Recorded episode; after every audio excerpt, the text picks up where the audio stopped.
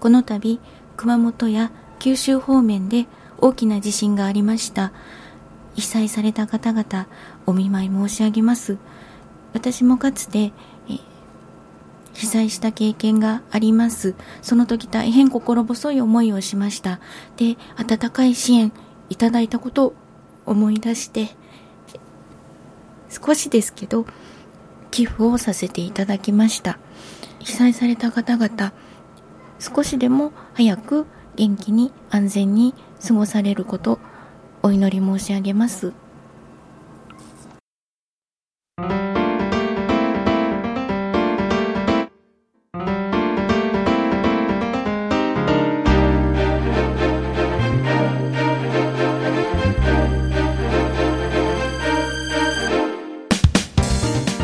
前向くラジオ、このプログラムは前向きな言葉やこの言葉聞くとほんと元気が湧いてくるな、そんな言葉を毎回一つご紹介しているプログラムです。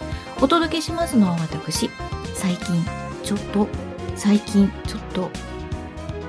こんな時みんなどうしてるんだろうってとっても気になっていることがあるカノンと申します。よろしくお願いします。はい、とっても気になっていることがあるんですよ。それは何かというと、ガウチョパンツです。ガウチョパンツ。ガウチョパンツね、春先、結構この春、去年もそうかな、結構流行っている、ファッションなんですね。で、どんな感じかというと、ワイドパンツっていうんですかね、こう分厚い。以前はね、こうスキニーパンツ、体の足のラインにピタッとあったピチッとしたラインのパンツ流行ってました。パンツがよく流行ってた時もあったんですね。で、今結構このゆるい感じのふわっとしたガウチョパンツ、これね流行ってるんですよ。で、ワイドパンツって以前は言ってたのかな、そんな感じのパンツが流行っていて、こう歩いた感じもねふわっとしていて、こうラインがねスカートを履いてるようにもこう見えたりして、すごいこう女性っぽい感じで綺麗なラインなので好きなんですね。で、私も時々ガウチョパンツ履いてるんですが、肌と気になることがありましてね。それは何かというと、みんなトイレどうしてるんだろうみんなトイレどうしてるんだろうっていうことなんですよ。ごめんなさい、ちょっとこんなね現実的というか話をしてしまって、でもとっても気になったので、ちょっと聞いてみたいんですよ、女性の方私、ガウチョパンツを履いた時は、お手洗いに行った時にね、こうパンツを下ろすじゃないですか。で、床にこう裾が広がっているパンツのものですから、床にこう当たるとね、衛生的にもちょっとよろしくないなぁと思いましてね、こう託し上げて、まず先にこう裾の部分を持って、手で持って託し上げて、実は右と左の裾を私はくるくるっと巻いて、くくったりして用を足すわけですよ。で、そういう話をすると友達にしたら、いやいやそれはダメだよと。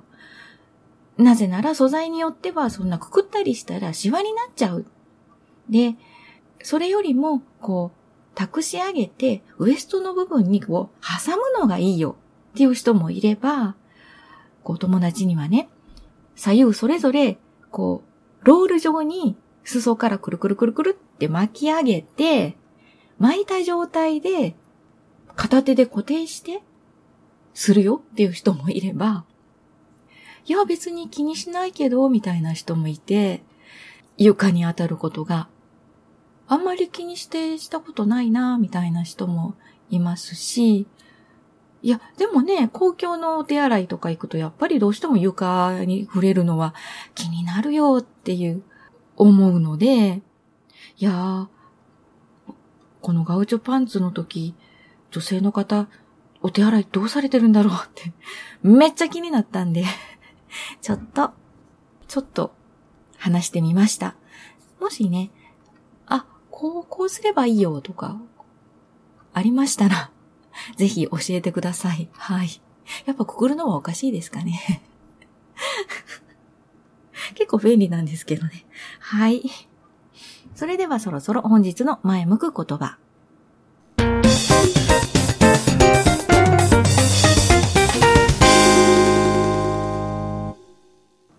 人生を決めるのは自分と覚悟する。人生を決めるのは自分と覚悟する。はい。これはドクター・ディマティーニ博士の言葉です。最近ちょっとドクター・ディマティーニ博士の本を私読むようになりましてね。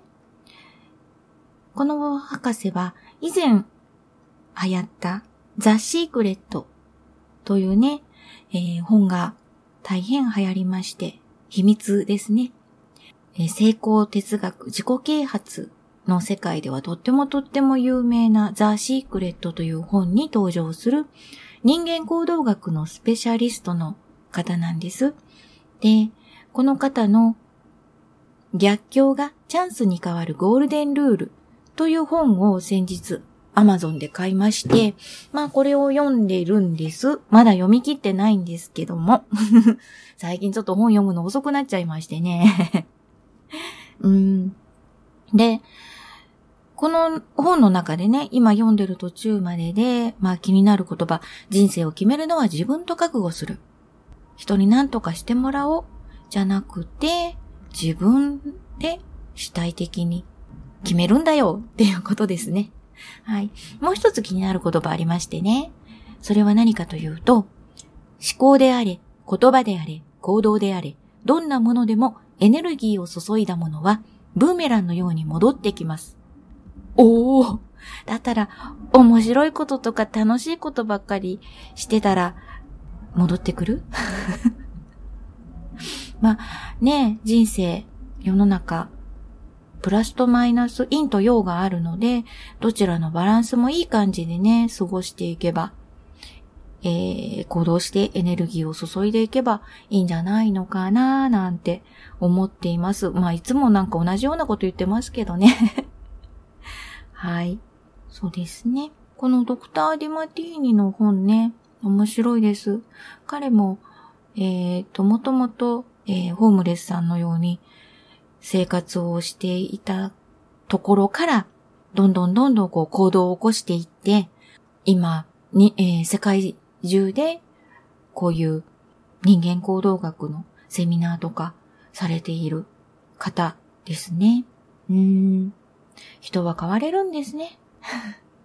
覚悟大事ですね。ぼーっと過ごしてるとあっという間に人生終わっちゃいそうな気がします。やっぱりその時その時でこう覚悟を決めておっしゃーっていう感じなのもいるかな。節目でねいるかなって思います。はい。では本日の前向く言葉は、人生を決めるのは自分と覚悟するでした。